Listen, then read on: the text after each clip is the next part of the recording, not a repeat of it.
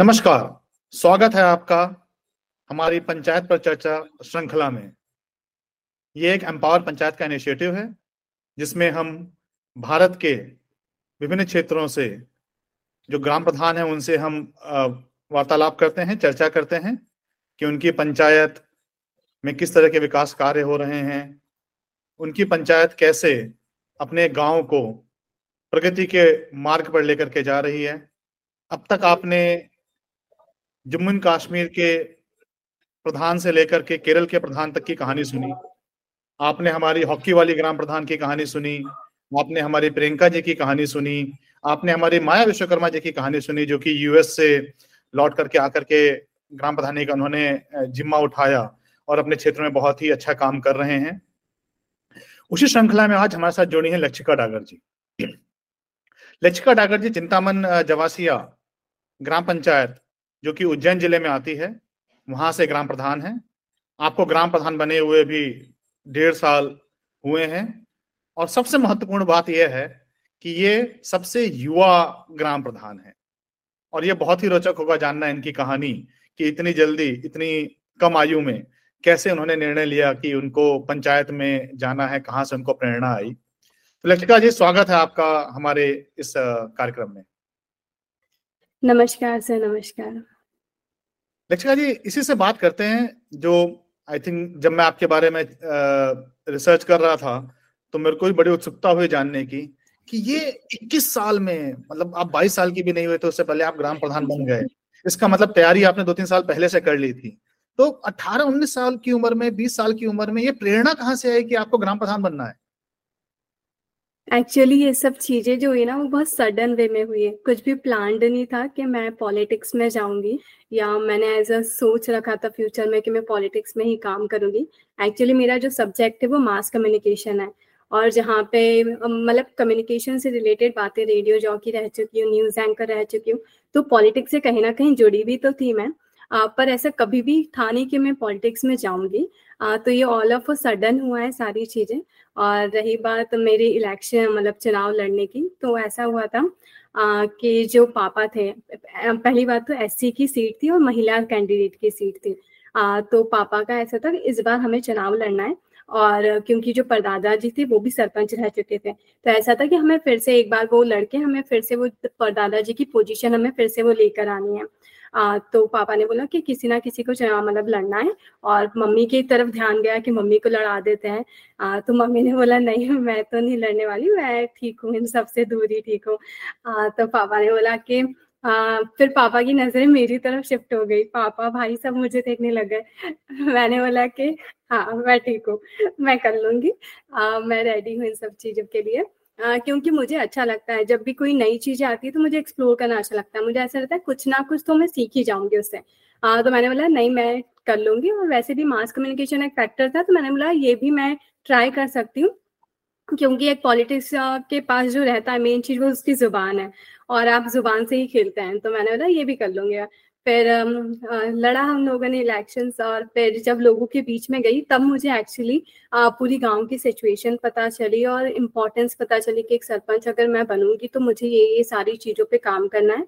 और ये सारे फैक्टर्स को मैं उसी टाइम पे ध्यान में रख के चल रही थी कि ये सारी चीज़ें मेरे को इस पर वर्क करना है। आ, तो अच्छा एक्सपीरियंस है और देख रहे हैं अभी चल रहा है काम अभी साढ़े तीन साल और बचे हैं। तो आ, आपने बोला ऑल ऑफ़ द सडन तो हाँ जब आप, जब आपके परिवार ने आपको बोला कि आप चुनाव लड़िए और आपका चेहरा बनाएँगे तो तो क्या मनोभाव थे आपके उस वक्त आप बहुत ज़्यादा उत्सुक हुए या क्या मनोभाव आए थे आपके उस समय कि क्या मैं जीत पाऊँगी या नहीं जीत पाऊँगी? क्या क्या आपके मनोस्थिति थी एक्चुअली जब मैंने सुना था तब आ, मैं थोड़ी सी डर गई थी। क्योंकि बहुत ज़्यादा बड़ी रिस्पॉन्सिबिलिटी होती है एक्चुअली सरपंच की पूरा गाँव संभालना है और आपकी वो एज भी नहीं है कि आप आ, सोचो एक तरीके से कि आपकी एज भी नहीं है वो। और मैं एक्चुअली घर में सबसे छोटी हूँ तो आप सोच सकते हैं कि घर में छोटे बच्चे को कैसे वो ट्रीट करते हुए आते हैं। आ, तो पहले तो बहुत डर लग रहा था और एक्चुअली ऐसा हुआ था कि हम लोग फ्रेंड्स लोग प्लान बना रहे थे कहीं बाहर जाने का समझा वगैरह का। तो भाई बोलते ये सब भी अभी बंद करना होगा। तो मेरे मन में थॉट आया है कि अभी तो मेरी ज़िंदगी स्टार्ट ही हुई थी और ये सब क्या हो गया। आ, तो थोड़ा डर भी लग रहा था। फिर आ, फिर ऐसा था कि नहीं कुछ नया आ रहा है तो क्यों ना एक्सेप्ट करें। एक्चुअली अपॉर्चुनिटीज़ को मैं कभी छोड़ती नहीं हूँ। तो मैंने बोला कि ठीक है थोड़ा इसको भी साइड में रखेंगे पहले इस पे फोकस कर लेते हैं फिर बाकी देख लेंगे। लाइफ तो ऐसा रहा।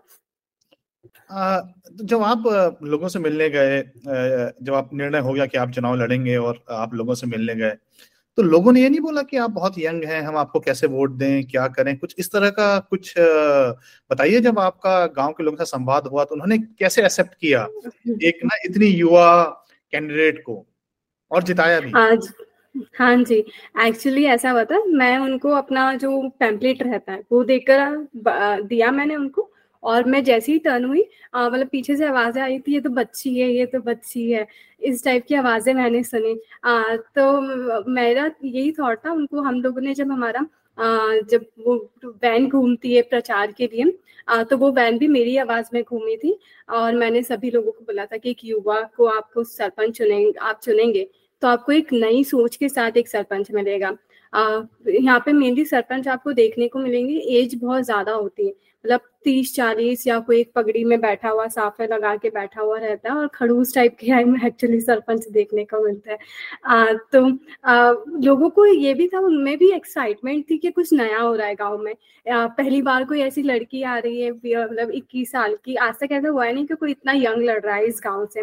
तो उन लोगों के लिए भी उतना ही एक्साइटमेंट था। मैं जब जाती थी तो स्पेशली जो बच्चे रहते थे वो मेरे आसपास घूमते रहते थे। बोलते थे दीदी दीदी हम आपको ही जिताएँगे। और मेनली जो बच्चे थे ना उन्होंने मुझे लगता है ज़्यादा पेरेंट्स को इन्फ्लुएंस कराया कि दीदी को वोट देंगे। आ, तो मेरा मतलब बहुत अच्छा लग रहा था देखने में। सब जगह भी एक ऐसा माहौल बन गया था कि नहीं इनको ही देना और अच्छा लग रहा था सब कुछ अच्छा था। बट बट जो जहाँ तक मुझे पता है आई थिंक आप निर्विरोध तो नहीं जीती थी। आई थिंक सात आठ लोगों ने था। हाँ जी हाँ जी। उन लोगों ने इस पॉइंट को आपके खिलाफ यूज़ नहीं किया कि मतलब हाँ जी बहुत मतलब खिलाफ तो अच्छा खासा उन्होंने यूज़ करा। पहली बात तो उन्होंने एक चीज़ और लगा दी थी कि आ, मैं यंग थी तो इनको लगा कि मैं शादी करके चली जाऊँगी। तो लोगों के दिमाग में वो ये भी फिट कर रहे थे कि इसकी शादी हो गई तो इसने कभी बीच में ही छोड़ के चली गई सरपंच ही तो क्या करेंगे? आ, तो लोगों को ये भी विश्वास दिलाना कि नहीं मैं पूरे पाँच साल आपके साथ रहूँगी और आपके साथ काम करूँगी। तो ये भी आ, हमने माइंड में फिट करा लोगों के कि नहीं हम आपको छोड़ के कहीं नहीं जाने वाले और आपकी पूरी बातें सुनेंगे बैठकर। जी बहुत बढ़िया। तो आई थिंक एक नया मिसाल बनाने के लिए हाँ आपको बहुत बहुत बधाइयाँ। थैंक यू सो मच बहुत लोगों की प्रेरणा बनेंगी ज़रूरी नहीं है कि आप बहुत बुज़ुर्ग हों एजेड हों तभी आप इस लड़ाई में लड़ सकते हैं। और आपने जो एक बात बोली कि बच्चों से मिलना और बच्चों का पेरेंट्स को इन्फ्लुएंस करना एक इम्पोर्टेंट रोल रहा है। ये भी युवाओं को प्रेरणा लेनी चाहिए कि ज़रूरी नहीं है कि आप ना जो वोटर है उन्हीं को टारगेट करें। अगर आप हाँ परिवार टारगेट कर सकते हैं तो भी आपको वोट मिल सकते हैं। बहुत बढ़िया। सो so, थोड़ा सा आपकी पंचायत के बारे में जानेंगे ये मोटा मोटा आपकी पंचायत की क्या आबादी है क्या प्रमुख रोज़गार के साधन हैं क्या प्रमुख समस्याएँ हैं? जी।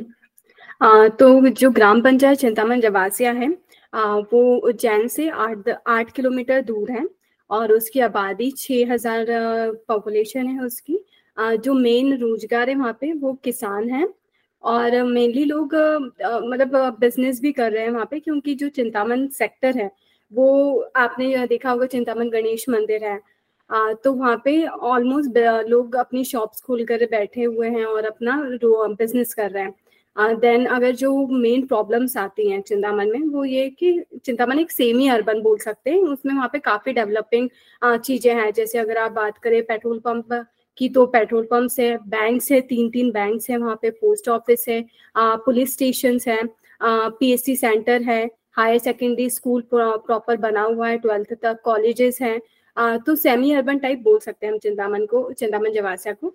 मेन प्रॉब्लम यही रहती हैं कि जो हर फ़ील्ड में देखने को मिलती है हमें, जैसे सरपंच बनते हैं जैसे कि नाली की समस्या हो गई, रोड की समस्या हो गई, लोगों की आवास की समस्या हो गई लोगों को पेंशन दिलवाना फिर उसके बाद में महिलाओं को अवेयर करना कि आपको एक मतलब सब सहायता समूह को आपको ज्वाइन करना है, आपको अपना खुद का फाइनेंशियल इंडिपेंडेंसी होना चाहिए मेन यही रहता है। जी नहीं आप आप ऊपरी सतह के तौर पर तो मुझे समझ में आया कि जो समस्याएँ हैं वो आ, रोज़गार से रिलेटेड हैं बट थोड़ा सा अगर। डीपर जाना हो कि मतलब कृषि में किस तरह की समस्याएँ हैं या जो सेल्फ हेल्प ग्रुप की आप, आपने बात की ठीक है हम्म। उसमें किस तरह की समस्याएँ हैं अगर बहुत अच्छा चल रहा है तो तो वो भी हम जानना चाहेंगे कि वो बहुत अच्छा मॉडल कैसे चल रहा है बट अगर समस्याएँ हैं तो हम वो भी जानना चाहेंगे ओके okay, तो जो कृषि की अगर हम बात करते हैं तो कृषि में यहाँ पे मतलब काफ़ी लोग अच्छे आ, अच्छी जमीनें लेकर बैठे हुए हैं अच्छी मतलब अच्छे खासे प्रॉपर किसान हैं और जो अपने जो बोलते हैं अपनी फ़ील्ड में अपने खेती में अच्छा काम कर रहे हैं लाइक जो कृषि विस्तार अधिकारी भी रहते हैं वो उनको आ, सारे जो उपकरण बोलते हैं हम वो उनको ट्रांसफ़र करते हैं और छोटी छोटी हेल्प्स करते रहते हैं, खाद खाद प्रोवाइड करना, ये सारी चीज़ें वो करते हैं। तो खेती में ज़्यादा प्रॉब्लम देखने को नहीं मिलती हमको। लोग अपना प्रॉपरली चीज़ें कर रहे हैं और जैसे अगर मुआवजे वगैरह की बात करते हैं, जब फ़सलें को नुकसान पहुँचता है तो वो भी उनको प्रॉपर करा जाता है। बीमा जैसे प्रधानमंत्री फ़सल बीमा योजना है, उन सभी को उनसे जोड़ा जाता है। देन उसके बाद में सेल्फ हेल्प ग्रुप में है, कम से कम सोलह सेल्फ हेल्प ग्रुप बने हुए हैं पंचायत के अंदर में। और जहाँ पे महिलाएँ अपना पूरा योगदान दे रही है, वो यूनिफॉर्म सिलती हैं सिलाई करती हैं। और अभी ट्रेनिंग सेंटर्स बनाने की बात चल ही रही है कि वो गाँव में ही रह के सिलाई कर सके और वहीं से ट्रेनिंग्स ले सके। जी, बहुत बढ़िया। और आपने बोला कि आपके गाँव में स्कूल्स हैं इवन इंटर कॉलेजेस भी हैं। तो वहाँ पे हम्म। शिक्षा व्यवस्था सब ठीक है? सब अच्छे से चल रहा है? हाँ जी सभी अच्छे से चल रहा है। एक्चुअली अभी हम पास्ट रिकॉर्ड देखे तो 96 परसेंट समथिंग एक गवर्नमेंट स्कूल से बच्चे लेकर आई है। आ, तो बहुत ही हाई एवरेज लगता है मतलब हाई मार्क्स लगते हैं। अगर एक गवर्नमेंट स्कूल से आप देखें और एक प्राइवेट स्कूल से अगर मार्किंग देखें तो जो यहाँ पे एजुकेशन लेवल है वो भी बहुत अच्छा है। मतलब जो टीचर्स हैं यहाँ पे, वो भी बच्चे पे प्रॉपर ध्यान देते हैं। अभी हमने रिसेंट में ही थर्टीथ दिसंबर को करियर गाइडेंस प्रोग्राम उनके लिए कंडक्ट करा था, जिसमें उन्हें बताया गया कि आप टेंथ के बाद कौन सा सब्जेक्ट चूज़ कर सकते हैं ट्वेल्थ के बाद आप कौन सी स्ट्रीम ले सकते हैं। अगर आपको यूपीएससी एग्ज़ाम के लिए प्रिपेयर होना है तो आप क्या क्या कर सकते हैं। तो हम लोग एक्सपर्ट्स से भी कांटेक्ट करते हैं और बच्चों को गाइडेंस देने की कोशिश करते हैं। सिर्फ़ यही नहीं कि हमें मेरा मकसद सिर्फ़ ये नहीं है सरपंच बनने के बाद कि मुझे सिर्फ़ रोड नाली पे ही सीमित रहना है। मुझे इन मतलब ओवरऑल डेवलपमेंट करना है गाँव का जिसमें मुझे एजुकेशन और हेल्थ को मेन फैक्टर बना के काम करना है। बहुत ही बहुत ही बढ़िया। हेल्थ और एजुकेशन ये आपने दो फोकस एरिया चुने और हाँ जी। सही बात है कि अगर स्वास्थ्य शिक्षा और सफ़ाई अगर ये तीन चीज़ें हो जाएँ तो गाँव से जो पलायन है शहरों की तरफ़ वो अपने आप ही कम होगा और गाँव में समृद्धि आएगी। ये जो स्कूल में जो इतनी क्वालिटी एजुकेशन है इसमें ग्राम पंचायत क्या रोल प्ले कर सकती है? ग्राम पंचायत कैसे इंश्योर कर सकती है कि स्कूल में जैसे कि हम बाकी ग्राम पंचायतों में जब हम देखते हैं तो कहीं शिक्षकों की बहुत समस्या है कि शिक्षक समय पर नहीं आते हैं या अपनी क्लास नहीं लेते हैं या गुणवत्ता का इशू है तो ऐसा ऐसा क्या करना चाहिए जो आपसे हम सीख सकें जो बाकी हमारे ग्राम प्रधान है वो सीख सकें कि शिक्षा के स्तर को स्कूल में अच्छा बनाए रखने के लिए ग्राम प्रधान को क्या करना चाहिए ग्राम पंचायत को क्या करना चाहिए? देखिए सबसे पहले तो आप ये कर सकते हैं कि आप आ, स्कूल को मॉनिटर करिए। आप स्कूल में रेगुलरली ना सही कम से कम वीक में एक बार विज़िट करिए बच्चों से बात करिए बच्चों को क्या प्रॉब्लम आ रही है टीचर से पूछने के बजाय बच्चों से पूछिए कि उनको स्कूल में क्या प्रॉब्लम आ रही है। और फिर उनसे डिस्कस करने के बाद टीचर से डिस्कस करिए कि बच्चों को ये प्रॉब्लम आ रही है अब आप इसका आ, इसका सोल्यूशन हमें बताइए और आप इसके अंदर क्या कर सकते हैं वो बताइए। और सेकेंडली बच्चे के पेरेंट्स से बात करिए बच्चों को आ, क्योंकि गाँव के जो पेरेंट्स रहते हैं वो बच्चों की पढ़ाई पे इतना ध्यान नहीं दे पाते बच्चे को स्कूल में डाल दिया उनको लगता है उनका काम खत्म हो गया है वहाँ पे बल्कि वहाँ से उनका काम शुरू होता है बच्चों को एक प्रॉपर गाइडेंस के साथ उनको बढ़ाना। तो हम उनके पेरेंट्स से भी बात करते हैं कि आपका बच्चा इतना अगर वो अच्छा बच्चा मार्क्स अच्छे ला रहा है बच्चा तो पेरेंट्स को बोलते हैं कि वो इतना अच्छा पढ़ रहा है तो आप उसको ये ये चीज़ें करवा सकते हैं। आ, साथ में अगर टीचर से हम लोग मिलते हैं तो टीचर्स को हम लोग अगर उनको जो भी हमारी हेल्प चाहिए होती है चाहे वो स्कूल में कुछ आ, आ, बोल सकते हैं आ, कुछ प्रोवाइड करना जैसे ऑडियो विजुअल्स जो रहती हैं स्क्रीन्स वगैरह प्रोवाइड करना या चार्ट्स वगैरह देना या कोई कैंप्स ऑर्गेनाइज करना हम उसके लिए भी उनको बोलते हैं कि अगर आपको हमें कभी भी हम चौबीसों घंटे आपके लिए बैठे हैं आप कभी भी आ सकते हैं और हमसे हमारी मदद ले सकते हैं। आ, तो मेन जो रहता है आप में ग्राम पंचायत और स्कूल में कोऑर्डिनेशन जो होना चाहिए वो प्रॉपर होना चाहिए तभी आप एक अच्छा एजुकेशन दे पाएँगे। बहुत ही बढ़िया बहुत ही सुंदर। क्या आपने एक जो पंचायती राज एक्ट है उसमें एक शिक्षा समिति का प्रावधान है तो आपने क्या शिक्षा समिति का गठन किया है अपनी पंचायत में? शिक्षा समिति एक्चुअली हम लोगों ने गठन नहीं करा है हम लोग वर्क वैसे ही करते हैं। हम लोग ऐसे नहीं चाहते कि वो सिर्फ़ तीन चार लोगों पे प्रेशर बना रहे। हैं सिर्फ़ हम लोग ऐसे कि आपको जो भी प्रॉब्लम है आपसे आप कनेक्ट करिए हमसे हम उसको सॉल्व करेंगे उसी टाइम पर। और ऐसे कोऑर्डिनेट कर करके हम लोग को काम करते हैं। जी। तो जैसे आपने बोला लोग तो ये कुछ लोग हैं मतलब या आपके पास ही आते हैं सब लोग और फिर आप उस समस्या को आगे लेकर के जाते हैं?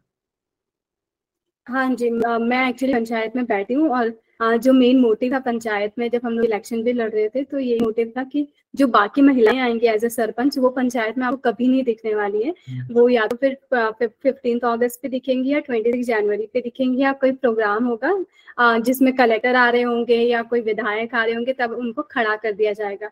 तो मैं वैसी नहीं हूँ। आपको मैं पंचायत में बैठी हुई मिलूँगी और आपकी प्रॉब्लम्स को सुनूँगी।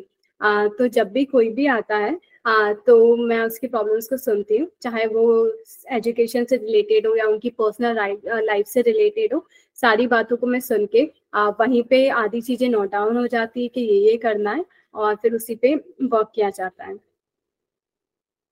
जी। आपकी पंचायत को अनुमानतः साल का कितना बजट अलोकेट होता है? ये एक्चुअली पॉपुलेशन के अकॉर्डिंग होता है। और ये 2011 की पॉपुलेशन के अकॉर्डिंग हो रहा है क्योंकि सर्वे उसी टाइम पे हुआ था। तो जब 2011 की पॉपुलेशन के अकॉर्डिंग देखे तो हमारी पॉपुलेशन थी तीन हज़ार सात सौ पैंसठ। और अभी की पॉपुलेशन हमारी आ, सिर्फ़ तीन हज़ार सात सौ पैंसठ हमारी सिर्फ़ वोटर्स ही है। तो हम लोगों की पॉपुलेशन अब छह हज़ार हुई तो उसके अकॉर्डिंग तो नहीं आता बट उसका हाफ़ बोल सकते हैं हाफ़ पॉपुलेशन के अकॉर्डिंग आ रहा है तो वो दस लाख बारह लाख के आ, आता है। दस लाख बारह लाख? हाँ। साल का। हाँ महीने का। नहीं साल का। साल का। इसके अलावा फाइनेंस कमीशन का कोई पैसा आता है आपके पास? हाँ वो पंद्रहवें वित्त का रहता है और पाँचवें वित्त का रहता है। पंद्रहवें वित्त में भी बहुत सारी अनटाइट्स टाइट्स के रहते हैं। बहुत सारे फैक्टर्स रहते हैं उसके अकॉर्डिंग हमें वर्क करना रहता है। ठीक तो उसका उसका कितना पैसा आता है मनता आपके पास? उसमें हमें पच्चीस लाख समथिंग इस बार मिला था। पच्चीस लाख ये। तो मोटा मोटा मान लें कि आपके पास पच्चीस हम्म। लाख ये और दस लाख इधर से सो पच्चीस दस पैंतीस हम्म। चालीस पचास लाख के आसपास हाँ साल का हाँ आपको डायरेक्टली मिल जाता है। हाँ और जी बाकी आप सांसद जी विधायक जी से रिक्वेस्ट करके ले सकते हैं। उनकी निधि से भी आप ले सकते हैं। हाँ जी। लचिका जी मैं आपसे जानना चाहूँगा कि एक कॉन्स्टिट्यूशन में एक अमेंडमेंट हुआ था सेवेंटी थर्ड अमेंडमेंट 1992 जिसमें ये विषय रखा गया था कि जो उनतीस विषयों की जो पावर है वो पंचायत को डिवॉल्व की जाए। आ, आपको सेवेंटी थर्ड अमेंडमेंट के बारे में पता है या आपने पढ़ा है कहीं seventy third amendment of constitution of India या आपने मध्य प्रदेश का पंचायती हाँ राज एक्ट पढ़ा है? जी जी पढ़ा हुआ है। यही फ़ायदा होता है युवा एंड एजुकेटेड ग्राम प्रधान से बात करने का। तो अब आप मेरे को ये बताइए कि वो जो पंचायती राज एक्ट है उसमें जिस तरह का चित्रण किया गया है कि कैसे पंचायत काम करेंगी कैसे होगा और जो जमीनी हकीकत है उसमें कुछ डिफरेंस है या चीज़ें बिल्कुल वैसे ही चल रही हैं जैसे कि कानून में लिखी गई हैं? जी आप बोलेंगे वो एक रियल और रियल लाइफ का डिफरेंस है। मतलब बहुत डिफरेंस देखने को मिलता है आपको कागज़ पे चीज़ें। एक्चुअली जब मैं सरपंच बनी थी तो मुझे आइडिया नहीं था कि ये सारी चीज़ें होती है तो मैंने पढ़ना चालू करा। तो जब मैंने पढ़ा और मैंने जब उसको पंचायत में देखा तो वो दोनों चीज़ें बहुत अपोजिट थी। मैंने पूछा भी कि ये ऐसा लिखा गया है आप इसको ऐसा करिए तो बोलते नहीं ऐसे ही काम चलता है। आ, तब मुझे पता चला कि नहीं जो ये मैं जो पढ़ रही हूँ वो ये नहीं है जो मुझे एक्सपीरियंस करना पड़ेगा वो सारी चीज़ें तो। तो बहुत डिफरेंस है सर बहुत डिफरेंस है। और ये जो हमारा जो श्रृंखला है ये उसका पर्पस हाँ ही यही है कि पंचायत को जो उसके संवैधानिक अधिकार हैं वो पंचायत तक कैसे पहुँचे? तभी गाँव सशक्त होंगे और पंचायत सशक्त होंगी। पंचायत के सशक्तिकरण में ही गाँव का विकास है। और वो तभी होगा जब ग्राम प्रधान के पास ये सारी पावर्स हों। बट कहीं ना कहीं ऐसा लगता है कि राज्य सरकार ने उतने प्रयास नहीं किए जितने करने चाहिए थे, जिससे कि जो ये पावर है, वो जो कानून तो बनाया बट कानून के हिसाब से जो पावर है, उसको देने के उतने प्रयास नहीं किए। इसका एक प्रमुख कारण वो ये बोलते हैं कि हम संवैधानिक अधिकार पंचायत को देने को तैयार हैं, पर पंचायत तैयार नहीं है, क्योंकि ये टैक्स पेयर का पैसा है। इसमें कुछ टेक्निकल स्किल्स चाहिए होती हैं यूज़ करने के लिए। फॉर एग्जांपल अगर इवन नाली भी बनानी है तो उसके लिए आपको एक प्रोजेक्ट प्लान बनाना पड़ेगा। ठीक आपको डिज़ाइन बनाने पड़ेंगी आपको एस्टिमेट्स बनाने पड़ेंगे जो कि एक इंजीनियर लेवल का काम है या डिप्लोमा लेवल का काम है। तो जो स्किल्स चाहिए कार्यों का निष्पादन करने के लिए वो पंचायत के पास अवेलेबल नहीं है। इसलिए हम पंचायत हम्म। को जो पावर है वो डिवॉल्व नहीं कर पाते। आप इस बात से कहाँ तक सहमत हैं या असहमत हैं?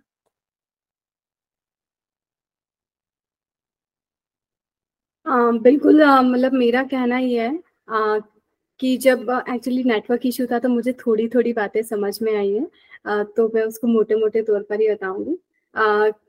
कि ऐसा होता है आ, जैसे कहें आ, जो टीएस वगैरह का आपने पॉइंट बोला है नाली निर्माण का और जो बातें कही है कि आ, हम लोग ऐसे काम कर सकते हैं। आ, तो ऐसा होता है कि आ, आप जो चीज़ें बताई गई है हमें कि आपको इस इस पॉइंट पे काम करना है और ये सारी चीज़ें तो जब हम उसको जमीनी तौर पे लेकर आते हैं तो बहुत ज़्यादा डिफ़िकल्ट हो जाता है हमारे लिए।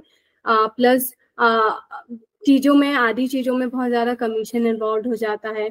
चीज़ें थोड़ी सी बोल सकते हैं थोड़ी सी रफ और मैसी टाइप सी हो जाती है।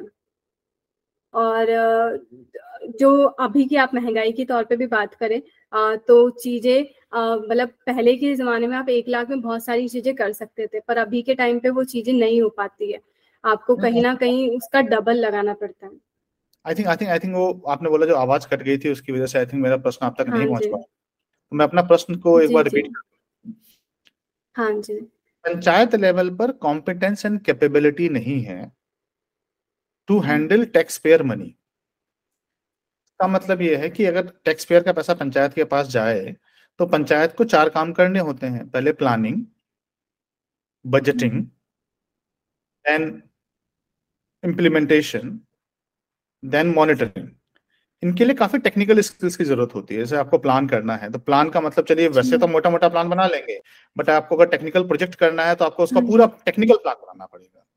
ठीक है फिर आपका उसका बजट एस्टिमेट बनाने के लिए आपको नॉलेज होनी चाहिए कि भाई इसमें कितना सीमेंट लगेगा कितना ईटा लगेगा कितना सरिया लगेगा कितना होगा। तो एक एक एक प्रोजेक्ट कॉस्टिंग एक मेथड होता है। उसके बाद आपने पैसा खर्च कर दिया तो सरकार का पैसा खर्च करने का एक तरीका होता है। एक लाइसेंस सर्टिफिकेट इशू होता है किस मद में खर्च हुआ उसका यूसी सबमिट करनी होती राइट तो वो कहते हैं कि पंचायत के पास ये कॉम्पिटेंस नहीं है और इसीलिए हम पंचायत के पास ये पावर नहीं दे सकते हैं। हम पंचायत को यूज़ करते हैं काम करवाने के लिए। बट पंचायत को हम पूरी तरीके से पावर नहीं दे सकते हाँ जी, वो सारी चीज़ें मतलब उन्होंने एक तरीके से प्रोसीजर तो और प्लस हमें ट्रेनिंग्स भी देते रहते हैं वो लोग आपको जैसे जीपीडीपी है तो जीपीडीपी की ट्रेनिंग दी जाती है कि आपको इसके अकॉर्डिंग ऐसे सबसे पहले चीज़ों को एक थीम चूज़ करना है, फिर उसके अकॉर्डिंग आपको अपने गाँव में काम करना है पूरे एक साल में।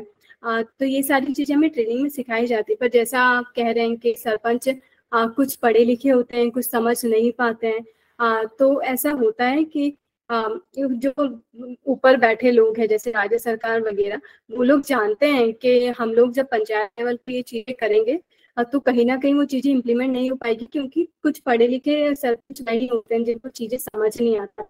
तो शायद उनके मन में वो डाउट है कि हमने अगर दे भी दिया तो आ, क्या कुछ रद्द कर पाएँगे या कुछ नहीं कर पाएँगे? जी दर्शकों हम क्षमा चाहेंगे थोड़ा सा नेटवर्क क्या थोड़ा सा दिक्कत आ रहा है जैसे वॉइस कट रही है। बट आई थिंक आप समझ पा रहे हैं कि क्या चर्चा चल रही है। तो आप उस उस बात से सहमत है कि मतलब ये पक्ष दोनों का है। ये जो कॉम्पिटेंस की बात है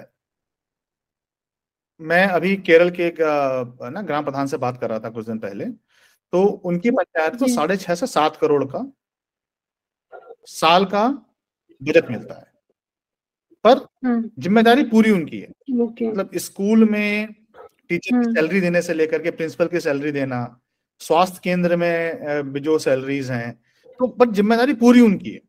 तो वो जो है वो जो आपका संविधान का सेवेंटी थर्ड अमेंडमेंट है उसके अनुरूप कार्य हो रहा है कि जहाँ पे सारा कार्यभार पंचायत को दे दिया गया है।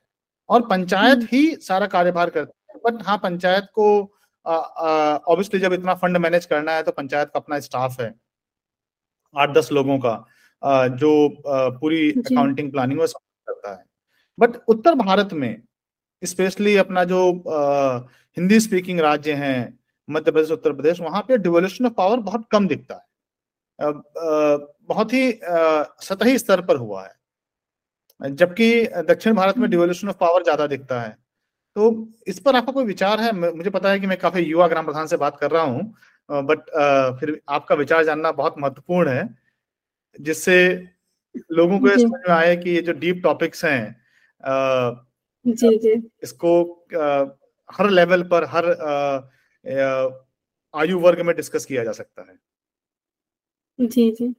जैसा आपने अभी केरल का एग्ज़ाम्पल दिया अगर वो हमारे सेक्टर में होगा तो आ, सभी पंचायतें बहुत अच्छे से रन कर पाएँगी।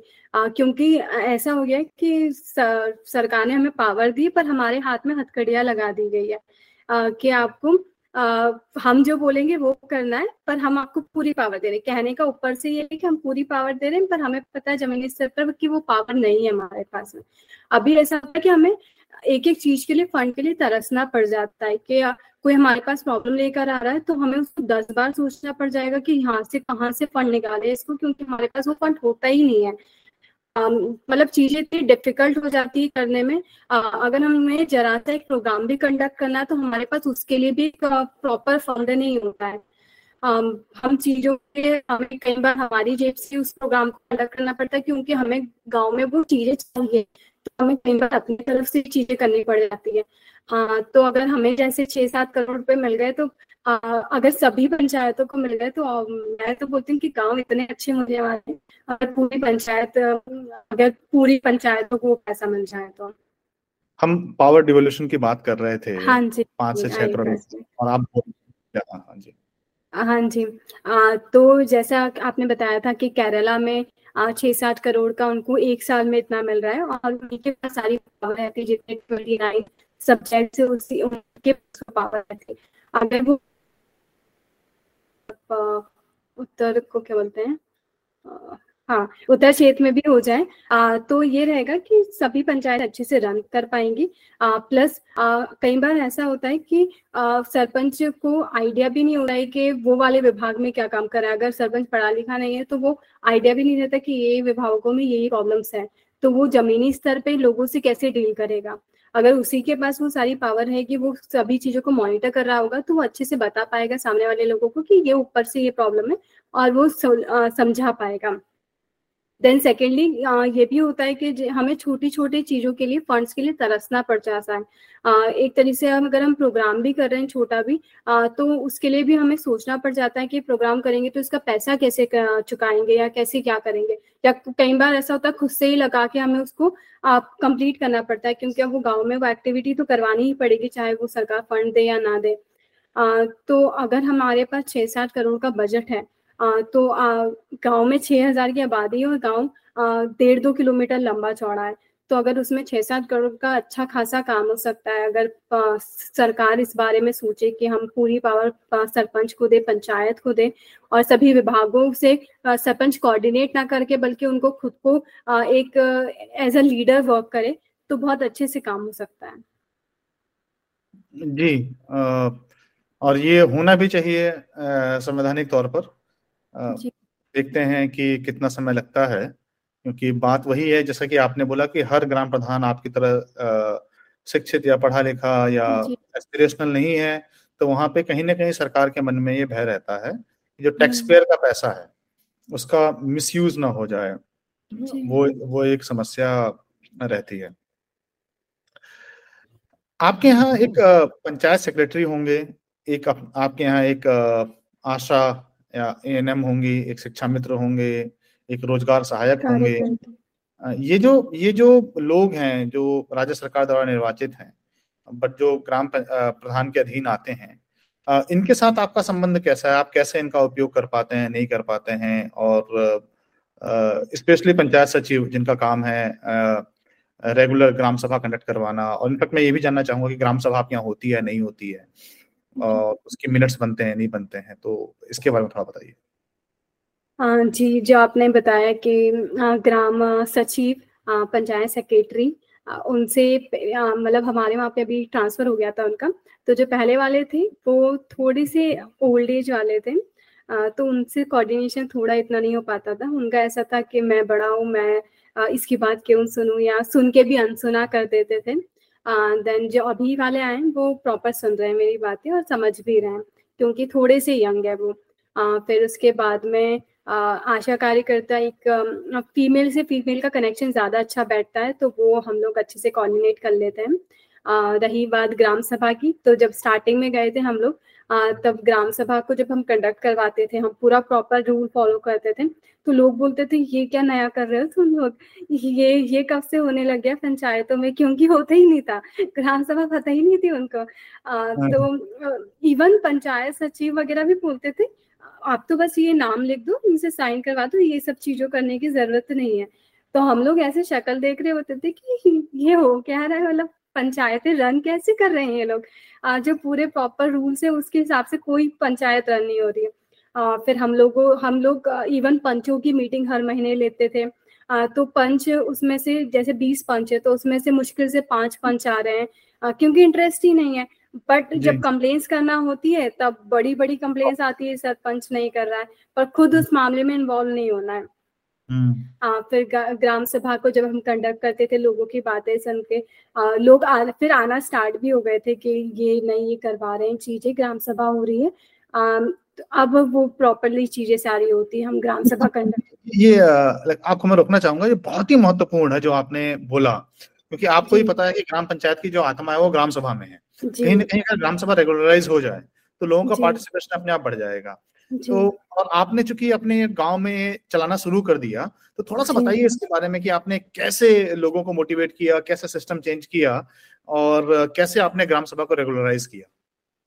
जी एक्चुअली होता क्या था कि मेन तो पंचायत खुली ही नहीं रहती थी हमारे आने से पहले। आ, तो पता ही नहीं रहता था कि सरपंच कहाँ बैठा है सचिव कहाँ है ताले लगे होते थे कुछ नहीं पता। आ, तो अब ऐसा होता है कि पंचायत खुली हुई है तो लोगों को जब वो खुली हुई पंचायत दिखती है तो वो लोग आते हैं। और फिर जब वो आते हैं तो हम लोग उनको बोलते हैं कि अब ग्राम सभा होने वाली है। फिर हमने अभी एज ए सिस्टम रखा है कि एक लाउड स्पीकर आता है जिसपे वो सब्ज़ी वाले भैया बोलते हैं ना क्या इस टमाटर वगैरह ले लो। वैसे मेरी आवाज़ जाती है लोगों तक आ, कि ग्राम सभा होने वाली है ये प्रोग्राम होने वाले हैं वो घर घर तक जाती है। तो लोगों को जब वो सुनाई देता है तो वो कहीं ना कहीं रहता है कि हाँ कुछ नया होने वाला है या कुछ होने वाला है तो वो पंचायत में आते हैं। तो इस तरीके से मोटिवेशन हुआ है उनको। और जब उनकी प्रॉब्लम सॉल्व होती है तो उनको अच्छा लगता है कि वो बार बार आए और फिर वो चीज़ें सॉल्व हो रही है। तो एक कनेक्शन बैठ जाता है पंचायत और लोगों के बीच में ग्राम सभा के बीच में। बहुत ही सुंदर बहुत ही अच्छा। अगर अगर संभव हो सके तो हमको अपनी किसी एक ग्राम सभा का वीडियो रिकॉर्ड करके भेजिएगा। हम लोग उसको बाकी लोगों को दिखाना चाहेंगे कि किस तरह ग्राम सभा कंडक्ट करना पॉसिबल है। तो अभी आपकी क्या फ्रिक्वेंसी है? कितने अंतराल पे ग्राम सभाएँ होती हैं? अंतराल में एक्चुअली जो स्पेशल जैसे दो अक्टूबर वगैरह को जो उन्होंने डिफाइन कर रखा है उस पर हो जाती है। कई बार हम लोग बीच में भी रैंडमली ले लेते हैं। आ, फिर एक जनवरी को हो जाती है मतलब ऐसा चार मतलब साल में चार बार होना तो तय रहता है। जनवरी होता है अप्रैल होता है अक्टूबर होता है। आ, तो इस पे हम लोग कंडक्ट कर लेते हैं। पंचों की मीटिंग हर महीने हो जाती है। आ, फिर जो स्वास्थ्य विभाग के टाइम पे भी जब मीटिंग होती है तो मैं उस मीटिंग में बैठती हूँ। अभी रिसेंट में हुई थी मीटिंग जिसमें आयुष्मान कार्ड वगैरह से रिलेटेड मीटिंग थी तो उसमें मैं थी। क्योंकि कोऑर्डिनेशन बहुत ज़रूरी है अपने जब अपने क्षेत्र में जब कोई काम हो रहा है तो उसमें निगरानी रखना उनको मॉनिटर करना ज़रूरी है कि आगे आपको और कैसे अच्छे तरीके से आप काम कर सकते हो। तो अगर निगरानी रखते हुए आपको कुछ समस्या मिलती है, आपको लगता है कि ये काम ठीक से नहीं हो रहा है तो आप उसको कैसे टेकअप करती हैं? उसको कैसे आप उसको रेक्टिफाई करते हैं? मैं कॉल आउट करती हूँ सबसे पहले तो जैसे सपोज़ आयुष्मान कार्ड नहीं बन रहे तो उसका टेक्निकल इशू भी कई बार आते हैं तो वो टेक्निकल इशू हम कैसे सॉल्व कर सकते हैं? उस तक हम लोग पहुँचते हैं। फिर एक जैसे आयुष्मान कार्ड में इतने लोगों के आयुष्मान कार्ड बन गए, अब इतने के नहीं बने तो इनको हम कैसे कवर अप कर सकते हैं? कैसे लोगों तक वो पहुँचा सकते हैं कि आपको जैसे आयुष्मान कार्ड में मेन ज़रूरी होता है गरीबी राशन कार्ड। अगर आप में वो सूची में नाम नहीं होगा तो आपका राशन वो आयुष्मान कार्ड नहीं बनेगा। तो हम उसको कैसे जोड़ सकते हैं? आ, इस सभी चीज़ों पे हम लोग वर्क ऑन करते हैं कि मेन इशू कहाँ से स्टार्ट हो रहा है। आ, फिर जैसे ब्लॉक मेडिकल ऑफिसर से कांटेक्ट करना है। आ, सभी ऑफिसर से कनेक्ट करते रहना। उनसे उनके डिपार्टमेंट की जानकारियाँ लेते रहना। जिससे कि आपस में तालमेल अच्छा बैठ सके। बहुत बहुत नमन आपके लगन को। जिस तरह आप आ, हर चीज़ के डीप में जाते हैं और उसको सॉल्व करने की कोशिश करते हैं बहुत ही सराहनीय है। लक्ष्य जी बात करने का तो बहुत मन है बट आई थिंक समय हमारा समाप्ति की ओर बढ़ रहा है। तो समाप्त करने से पहले मैं जानना चाहूँगा कि लक्षिका जी क्या करना चाहती हैं आप? अभी मान लीजिए प्रधानी पे हैं, आपके क्या एस्पिरेशन है ज़िंदगी में? आप कहाँ लेकर के जाना चाहते हैं अपने आप को आने वाले समय में? जी, मैं एक्चुअली आज मैं जीने वाली लड़की हूँ, जहाँ पे आ, मैं जितना आज मैं अच्छा खुशी-खुशी रह लूँ, वो बहुत ज़्यादा मेरे लिए मैटर करता है। मैं कई बार सोचती नहीं हूँ कि आगे क्या करने वाली हूँ मैं। आ, मेरा ऐसा होता है कि अगर मुझे सामने से कोई अपॉर्चुनिटी मिलती है, तो मैं उसका पूरी तरीके से यूज़ करती हूँ। चाहे वो मेरे लिए जब मैं कॉलेज में थी, तब रेडियो जॉकी की अपॉर्चुनिटी आई, तो मैंने उसको ग्रैप करा। चाहे वो न्यूज़ एंकरिंग की अपॉर्चुनिटी आई तो मैंने उसको ग्रैप करा। चाहे वो सरपंची की अपॉर्चुनिटी आई मैंने उस तक को ग्रैप करा। आ, तो मेरा ऐसा है कि अगर मुझे अपॉर्चुनिटी मिलती है तो मैं उसको छोड़ती नहीं हूँ। और उस पर मिली भी है तो ऐसा नहीं कि हाँ मिल गई है उसको छोड़ मतलब रिलैक्स हो गए। उस पर वर्क ऑन करना उस पर मेहनत करते रहना आ, ये मेरी मेन क्वालिटीज है। बहुत ही बढ़िया। तो उसको समाप्त करते हैं। आप रेडियो जॉकी रहे हैं तो कुछ रेडियो जॉकी वाला कुछ हो जाए थोड़ा सा कुछ जो आप बोलते थे जो आपका फ़ेमस रहा हो कुछ उसके बारे में एक दो लाइन हाँ जी तो मैं शुरुआत ऐसे करती थी। हेलो नमस्कार आप सुन रहे हैं रेडियो दस्तक 90.8 एफएम। मैं हूँ आपके साथ आरजे लक्षिका। आइए सुनते हैं इनका मतलब मेनली हमारे जो शोज़ रहते थे आ, जैसे मैंने समर पे एक शो करा था। जिसमें था कि मई का महीना शुरू हो गया है और हम लोग नानी के घर जाने की भी एक अलग ही एक्साइटमेंट रहती थी।